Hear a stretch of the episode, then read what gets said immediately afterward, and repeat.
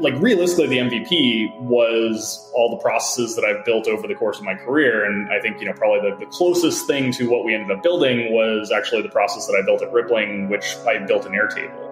I had some workflows where I would like pull that stuff out and then send some kind of templated emails to the company and to sales that, you know, said, hey, here's the stuff that we're launching. Like, here's the important information that you need to know, yada, yada, yada when we actually started working on it, my co-founder and I started building, you know, what would be the first incarnation of this.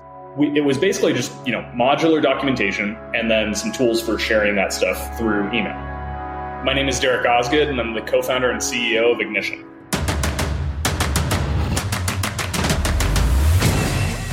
This is Code Story, a podcast bringing you interviews with tech visionaries who share in the critical moments of what it takes to change an industry and build and lead a team that has your back. I'm your host, Noah Labhart, and today, how Derek Osgood is making an impact to your go to market plan by building the first dedicated GTM platform. All this and more on Code Story. Derek Osgood comes from a family of entrepreneurs and has always known he wanted to start something himself. Prior to that, he worked for other companies, large and small, in product and marketing roles. Some of the companies he worked for included PlayStation, Rippling, and BBVA. Outside of his profession, he loves to travel the world and is a huge fantasy story nut. It's worth noting that we geeked out on fantasy novels for a good 10 minutes, as your host is a fantasy nut as well. Derek had been through hundreds of product launches at his previous companies of various shapes and sizes. In his words, every one of them was a dumpster fire, no matter the size and supposed maturity of the company. It was always a challenge, and after trying to build a robust process in every tool imaginable, he decided to set out and build it right. This is the creation story of Ignition.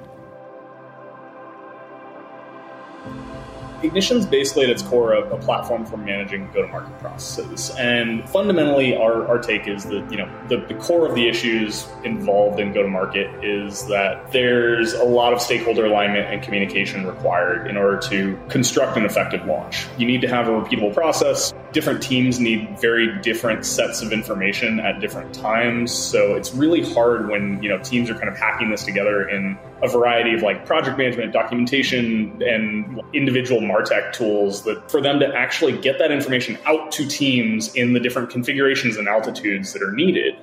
And so what we've done is we've taken, we've kind of mashed together all the like project management, documentation, and asset management that is involved in constructing launch processes layered in some workflows that help to create those plans in much more repeatable fashion so that you can actually we have these dynamic templates that will cascade out a launch plan based off of the characteristics of that launch and help you to create an optimal launch plan much much faster. But then everything is like super modularized so it's really easy to share just the bits and pieces that are important to different teams and push it outwards to them through email or slack so they don't need to necessarily come in and adopt a tool, which is often you know another big challenge that you have when you're trying to construct launch processes. Is that you know you can't get your sales team to go in and like pull out the information that they need. You have to push it to them and send them a bunch of emails. We're layering in a lot of uh, actual tools for conducting for things like conducting research like measuring the success of the launch post launch communicating that launch to customers because all of those things help to generate the actual plan itself which then makes it much more easy for you to communicate it outward. It's this big like amalgamation of a tool that includes all sorts of stuff but at, at its core it's really a tool for doing product marketing and getting a product all the way end to end from concept through to go to market plan through to communication through to you know post launch measurement. I've been through you know hundreds of launches of various types and sizes whether it's launching companies or whether it's launching products features campaigns events you name it kind of anything that requires a good market process they were just always dumpster fires. Like every single one of those stops, no, whether it was a big mature company like PlayStation or whether it was a you know small scrappy startup, the, the process itself is extremely fragmented. There's not a lot of consistency to it. And it, it was just such a challenge building those those processes out because I was the one who was responsible for actually structuring them And I tried building in every possible tool imaginable. And I eventually just got sick of building it and tools that just didn't work for it. And so, you know, decided to go start my own thing and, you know, build Ignition. Let's dive into the MVP then. So tell me about that first version of the product you built. How long did it take to build and what sort of tools did you use to bring it to life? I mean, I think it kind of depends on like how you define an MVP here. Like realistically, the MVP was all the processes that I've built over the course of my career, and I think you know probably the, the closest thing to what we ended up building was actually the process that I built at Rippling, which I built in Airtable. I had some workflows where I would like pull that stuff out and then send some kind of templated emails to the company and to sales that, you know, said, hey, here's the stuff that we're launching. Like, here's the important information that you need to know, yada, yada, yada. I would say that that was kind of the true MVP of this. If you're talking about like the first version of actual ignition, there's actually a couple of couple of versions. I tinkered, you know, with some no code tools myself, trying to build it, you know, just mostly because I was trying to learn the no code tools. So I tinkered with that for a while while I was actually searching for, you know, my co-founder and while I was, you know, just figuring out like if this was really the product that I wanted to commit, you know, the next X number of years of my life to when we actually started working on it, my co-founder and I, and like scoped a real thing and started building, you know, what would be the first incarnation of this. We, it was basically just, you know, modular documentation. So it was a bunch of different, you know, fields for the actual launch plan structure, and then some tools for sharing that stuff, you know, in bits and pieces through email it took us you know a, a, while to build. So we basically you know started we wrote our first line of code in march of 21 you know we shipped the alpha of it you know the, the real mvp in july of that year. So it took us a couple months to get the kind of architecture right get the design right. We probably built you know a little more than like a traditional mvp took us a couple months, and then you know we kind of iterated on that uh, alpha over the next couple of months and shipped our shipped our beta in uh, January. So we spent like almost almost a year really getting to what I would say was a you know usable first version of the product. You know, we, we were collecting feedback, like we shipped that alpha in July to a bunch of users that we had, you know, done early interviews with just to start collecting feedback. And so, you know, we shipped a, what we knew was a pretty, you know, incomplete and broken version of the product back then and, you know, kind of have been iter- have been iterating ever since. Well, let's stay in that MVP timeframe, that 2 months to a year timeframe. When you're when you're building this, when you're building any MVP and you're iterating, you got to make certain decisions and trade offs about, you know, okay, what am I going to implement from my years and years of experience, right, into this first version of the product? What's most important? Tell me about some of those decisions and trade offs you had to make and how you coped with those decisions we always knew that this this product, in order for it to be like a really you know minimum like sellable product, it was going to have to be a big meaty platform that does a lot of stuff. Because the reality is there are pretty good documentation tools out there, there are pretty good project management tools out there that have a whole lot more bells and whistles than we do we knew that we would need to actually have some of these like tools built into it. So our goal was mostly just get to, you know, can we learn about how people are structuring their launch plans? So the, the single biggest question that we wanted to answer going into it was like, what blind spots do we have about how people think about the components of their launch plans? So we were like, hey, can we ship a thing where it's basically, you know, customizable documentation that is modular and get people to tell us, I, I need this piece or this piece or this piece. Then we could start to build out more robust versions of those. So we could have gone out and built, like we have a persona framework in the product. So we could have built a real persona framework that had, you know, all the like bits and pieces that go into a persona. But we were like, no, look, let's just turn, let's make all of these documents. They're all just text entry fields. We we pulled some off the shelf rich text editor tools, and then um, you know we were debating whether or not we needed like tools for actually structuring, like cascading out the launch plans, whether we needed templates, whether we needed the research tools, and we basically just decided to scrap all those. And we're like, no, all we need to learn is like what goes into a user's launch plan what are the like specific fields they need and then we'll flush that out. So we basically shipped you know just a bunch of docs and then the email communication was the other component which is like we just need to have some way for them to share this stuff and learn like how they are sharing with who. And so you know we we put in some basic email integration and that was about it. Okay, so then take me forward. How did you progress the product and mature it? And, and I'm curious, you know, to put that in, in a box a bit, how did you go about building your roadmap? And how did you decide, okay, this is the next most important thing to build or to address with uh, Ignition? It's been you know a very iterative process. Like you know we just kind of had a constant feedback cycle of like you know design a thing show it to some users get some feedback on it build the thing show it to the same users get some feedback on it you know see if they're using it and like just kind of keep iterating and iterating until we saw like real concerted usage.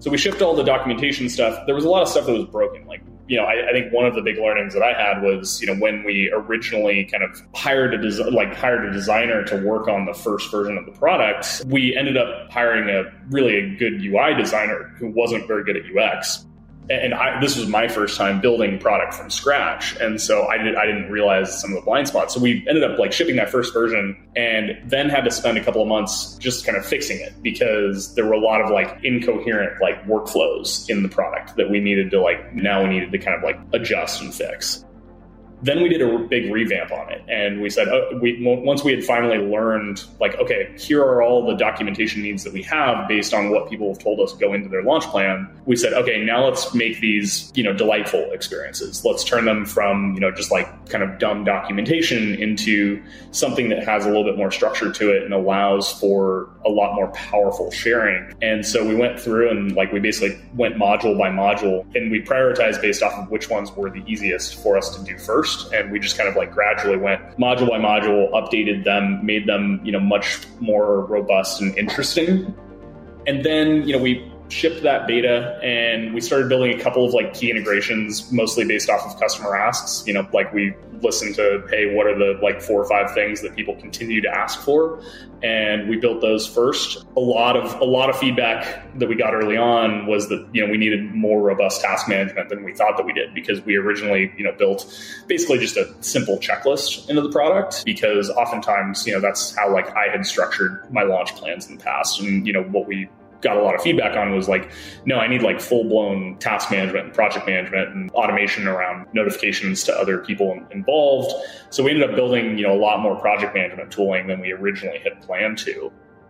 And then we shipped that stuff in January, like I mentioned in the in the beta, and we did a kind of broader launch. So we did, you know, kind of a closed beta launch on Product Hunt to get some feedback on, you know, is this thing now that we've built kind of like all the core documentation, core project management stuff into the product, is this thing usable, sellable? Like, is it compelling to people? And we got a bunch of feedback back. We did have, you know, some concerted usage for a while and, you know, but we weren't seeing quite as many people really getting active as we wanted to. And we heard a lot of people, you know, kind of tell us like, look, this thing is great, but you know, I already have Asana or I already am using like Notion for this or that it's not like necessarily you know 10x better than any of those things it's just kind of like giving me the table stakes so then we kind of shifted gears in you know early early 2021 to start building a lot of the automation tools that we had talked about. And we we are like our roadmap has been in our heads for we've had, we've had a five year roadmap in our heads since day one because we're building so much of this, which is my own process as a product marketer. So like I know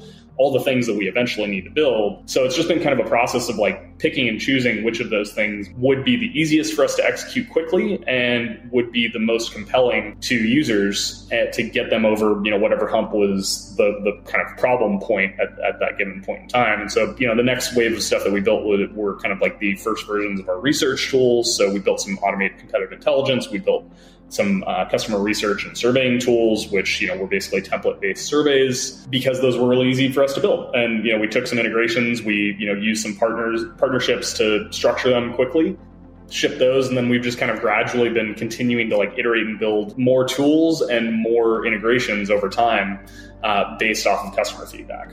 Let's switch to team then. Tell me about how you built your team. And what did you look for in those people to indicate that they are the winning horses to join you? our first engineer that we hired, Vikas, he was just an absolute rock star. Like he he was a great engineer, super talented, like had good kind of like product thinking and chops.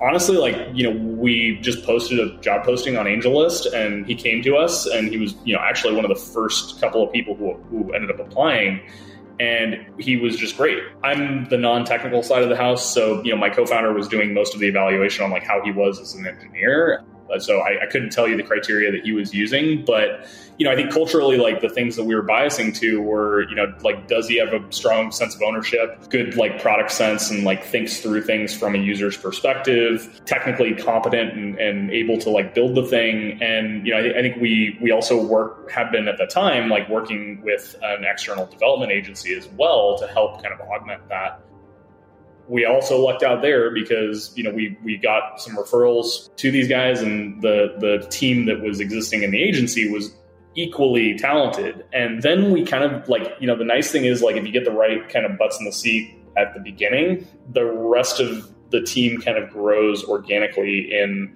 you know good fashion because a players attract a players a players you know only want to work with a players so they'll evaluate them you know with a critical eye we try and be really inclusive in making sure that you know our, our best folks are, are evaluating anybody who's potentially joining.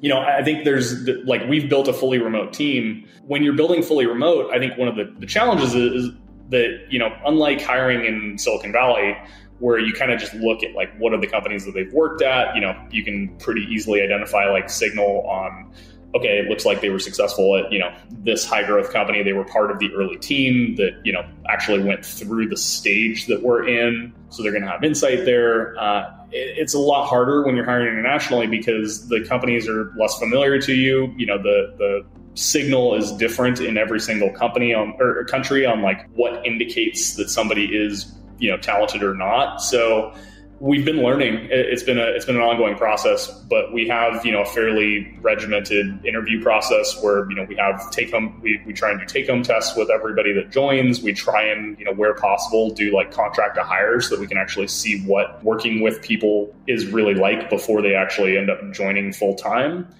That's been you know a pretty good process for us to actually like learn who is a good fit and who's not a good fit, and uh, you know grow the team that way. Okay, so as you step out on the balcony and you look across all that you've built, what are you most proud of? Definitely the quantity of stuff that we have built in the period of time that we have. We have a extremely robust product for one that is, you know, less than two years old you know, it mirrors my previous company, Rippling, in a lot of that sense, where, you know, we have built a crazy amount of surface area. And I, and I think that, you know, many of the tools that we have, they're not janky, like half baked versions of those tools. They are realistically like delivering on value that there are billion dollar companies that are doing the same thing as their entire company. So, I, you know, I think I'm, I'm just really proud of like the quantity of stuff that we've shipped and what our product philosophy has looked like if I think about like my favorite kind of feature in our product, it continues to be the way that we handle sharing. Like I, I, really think that we've created a very unique way of sharing information across teams and pushing, you know, modu- these modular updates to sales, support, execs, etc that is uh, it's the thing that always gets people's eyes to light up when we show it to them as well. So thankfully, it's like the thing that we originally started the company around and the and the MVP. So our thesis has has so far proven to be to be right, which is good. well, let's flip the script a little bit. Tell me about a mistake you made and how you and your team responded to it we definitely spent too much time revamping the kind of core documentation. I think I think we you know did a fairly significant overhaul between you know like v.1 and v.2 which ended up burning a couple of months. In retrospect, I wouldn't have committed all that time to it and I would have kept the the kind of documentation functionality that we had much much simpler the problem, though, was, you know, I think we were leaning into customer feedback. And so we were getting feedback around like wanting better documentation, better project management. And we knew that those were like table stakes features, but they weren't really like differentiators for us. And, you know, there was no way we were to, we were going to realistically compete on like having the best documentation tooling because that's just not a very compelling value prop. And so, you know, I think we, we were leaning into customer feedback in doing that, but it was kind of the wrong move. And realistically, what we should have been doing was focusing more on the really differentiating features of our product, which is a lot of the like automation and tooling that feeds into that documentation. like it was kind of just one of those instances where you listen to customers but sometimes you know what the customer wants like the customer doesn't really know what they actually want and you know they're, they're asking for a thing but it's not really the thing that's going to motivate them to buy um, and, and convert. Well this will be this will be really fun. So what does the future look like for the product and for your team? For the product, the plan long term, uh, ultimately, like where, where our product is going to net out is it's going to be a full end to end product lifecycle management tool where we're going to have the ability for you to go from like concept, which we have, you know, these feature idea boards where users can nominate and vote on new features to build, product road mapping, then carrying those roadmaps through to building go to market plans then actually being able to communicate those plans to both customers and to pro- and to internal teams and then measure them. So, you know, it's really like the existing product. We're just layering in kind of like one or two more pieces. But the idea here is that we're just basically going to keep making all of the tools that exist now better. Like we actually have pretty much all the baseline things that we, you know, planned on building over the much longer term in the product in kind of MVP format right now you know, really what we're going to be doing is just kind of making them better and making them more interesting and adding new data feeds and adding more automation into the platform and just making it so that it's it basically puts your launches kind of on autopilot.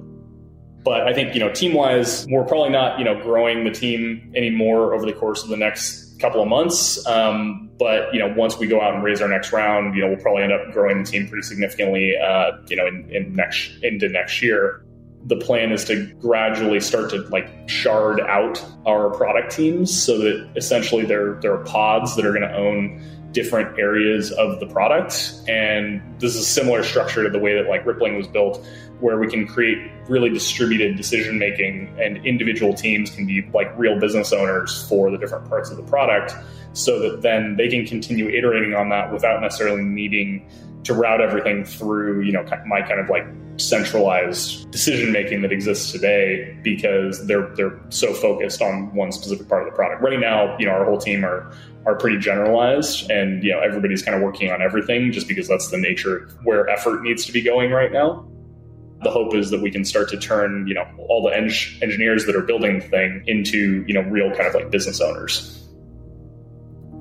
Let's switch to you. Who, who, influences the way that you work? You know, name someone or multiple someone's or or a something that you look up to, and why. Like I kind of consider myself to be a fairly like framework driven and process driven builder. Yeah, I, I, don't actually know where the inspiration for that comes from, but I think you know I, a lot of it was driven early on in my career. Um, I, I had a you know previous boss, uh, Terrence Sweeney, who was a CMO at a, variety of different companies. And I think he was really influential in just shaping kind of how I think strategically and really like up leveling my thinking from, you know, granular, like tactical into, you know, how does all of this fit together and like how do you build systems around the product that we're building and also, you know, our own go to market and our own, you know, marketing. On the flip side, it's like oftentimes, obviously, like being strategic and thinking really like thoughtfully through the downstream impacts of the things that you're doing that can you know be a detriment in that it can make you move slower and it can you know make you kind of like not get things out quickly and learn from the real market. And so i think on the flip side of that parker at, at rippling was a big influence where you know he is very much go go go just do stuff ship things quick learn from them. Like it's kind of the move fast and break things ethos from early Facebook, and having those two kind of uh, points of influence kind of merge together for me has been helpful in shaping what I hope is kind of like a good kind of balanced approach that kind of splits the difference between those. I, would say those are kind of like two of the bigger influences that I've had. Okay, so we talked about the mistake earlier, but a little bit different spin if you could go back to the beginning, what would you do different? Where would you consider taking a different approach? Probably one of the biggest things that I would have done differently is we, we spent a lot of the early alpha period and even like a lot of the early beta period, we really didn't even start charging people until like a few months ago. We spent a lot of that time free and we tried the freemium thing, then we shifted to a free trial, and now we're kind of like in the middle. um, and I think you know, really probably the biggest thing that I would have changed is like in those early, very, very early days, I would have actually gotten, you know, dollars in hand from some of the customers before ever even starting to build. Um, because what we ended up having happen, you know, we, we got kind of unlucky where a lot of our like early design partners they ended up changing companies um, as we were kind of like midway through building the alpha. And so, you know, the first like 10 quote unquote customers that we had ended up not becoming customers because they were they they just like moved to new jobs and didn't have the same needs and you know no longer have like you know they were trying to establish themselves in their new companies instead of figuring out like how to solve the problems that existed when they originally talked to us. And so a lot of our feedback kind of like ended up evaporating for an early period that was pretty critical in building the product. And so i think what i would have done is get them to you know commit dollars up front so that they would have been slightly more engaged during the early build phase and then iterated from there. Even, you know, if it's like fully refundable, like there's no real commitment from their end, but they've at least like put some skin in the game before we started building. I think that would have helped like just speed up our learning cycles early on. But, you know, we ended up getting the feedback through other means. Like we ended up just finding new customers and, you know, going out and acquiring new folks and getting, you know, additional feedback. But it would have been helpful to, you know, start from the point of, no, you guys are already paying us, you're going to want to be, you know, emotionally invested in building this thing because you've already, you know, committed to it. Well, well, okay, Derek. This is the last question. Last question, Derek. So you're getting on a plane and you're sitting next to a young entrepreneur who's built the next big thing. They're jazzed about it. They can't wait to show it off to the world. Can't to show it off to you right there on the plane. What advice do you give that person, having gone down this road a bit? ship fast. you know, I, I, think like it's it's pretty trite, but you know, just make sure that yeah, the thing that you're building is as narrow as humanly possible. And I think you know one other piece of advice is you know our product we're taking a bit of a category creation approach we're trying to like really shift you know a significant chunk of people's workflow and introduce something there isn't like an existing budget line item for I think you know one other one of the piece of advice that I would give young entrepreneurs is like don't take market risk if you don't have to because um, it does int- introduce additional challenges. I mean, like you know, for for us, it makes it tougher to sell in because you have to get more people across the company bought in. You have to go carve out budget, and I think you know your your route is easier. Like when when I was at Rippling, you know, one of the nice things is there's always budget for a payroll tool. So, you know, it's it's you're just kind of in a mode of like now I just need to sell why this thing is better than their existing payroll tool, as opposed to like what, sell them on why they need a tool first, then sell them on why this thing is better than whatever other tool they might consider. So, you know, as much as possible, like try and reduce market risk by selling, you know, a tool into an existing budget center Good stuff. Well, Derek, thank you for being on the show today. Thank you for telling the creation story of Ignition. Yeah, yeah, absolutely. Thank you so much for having me. It's been great. And this concludes another chapter of Code Story. Code Story is hosted and produced by Noah Labhart. Be sure to subscribe on Apple Podcasts, Spotify, or the podcasting app of your choice. And when you get a chance, leave us a review. Both things help us out tremendously. And thanks again for listening.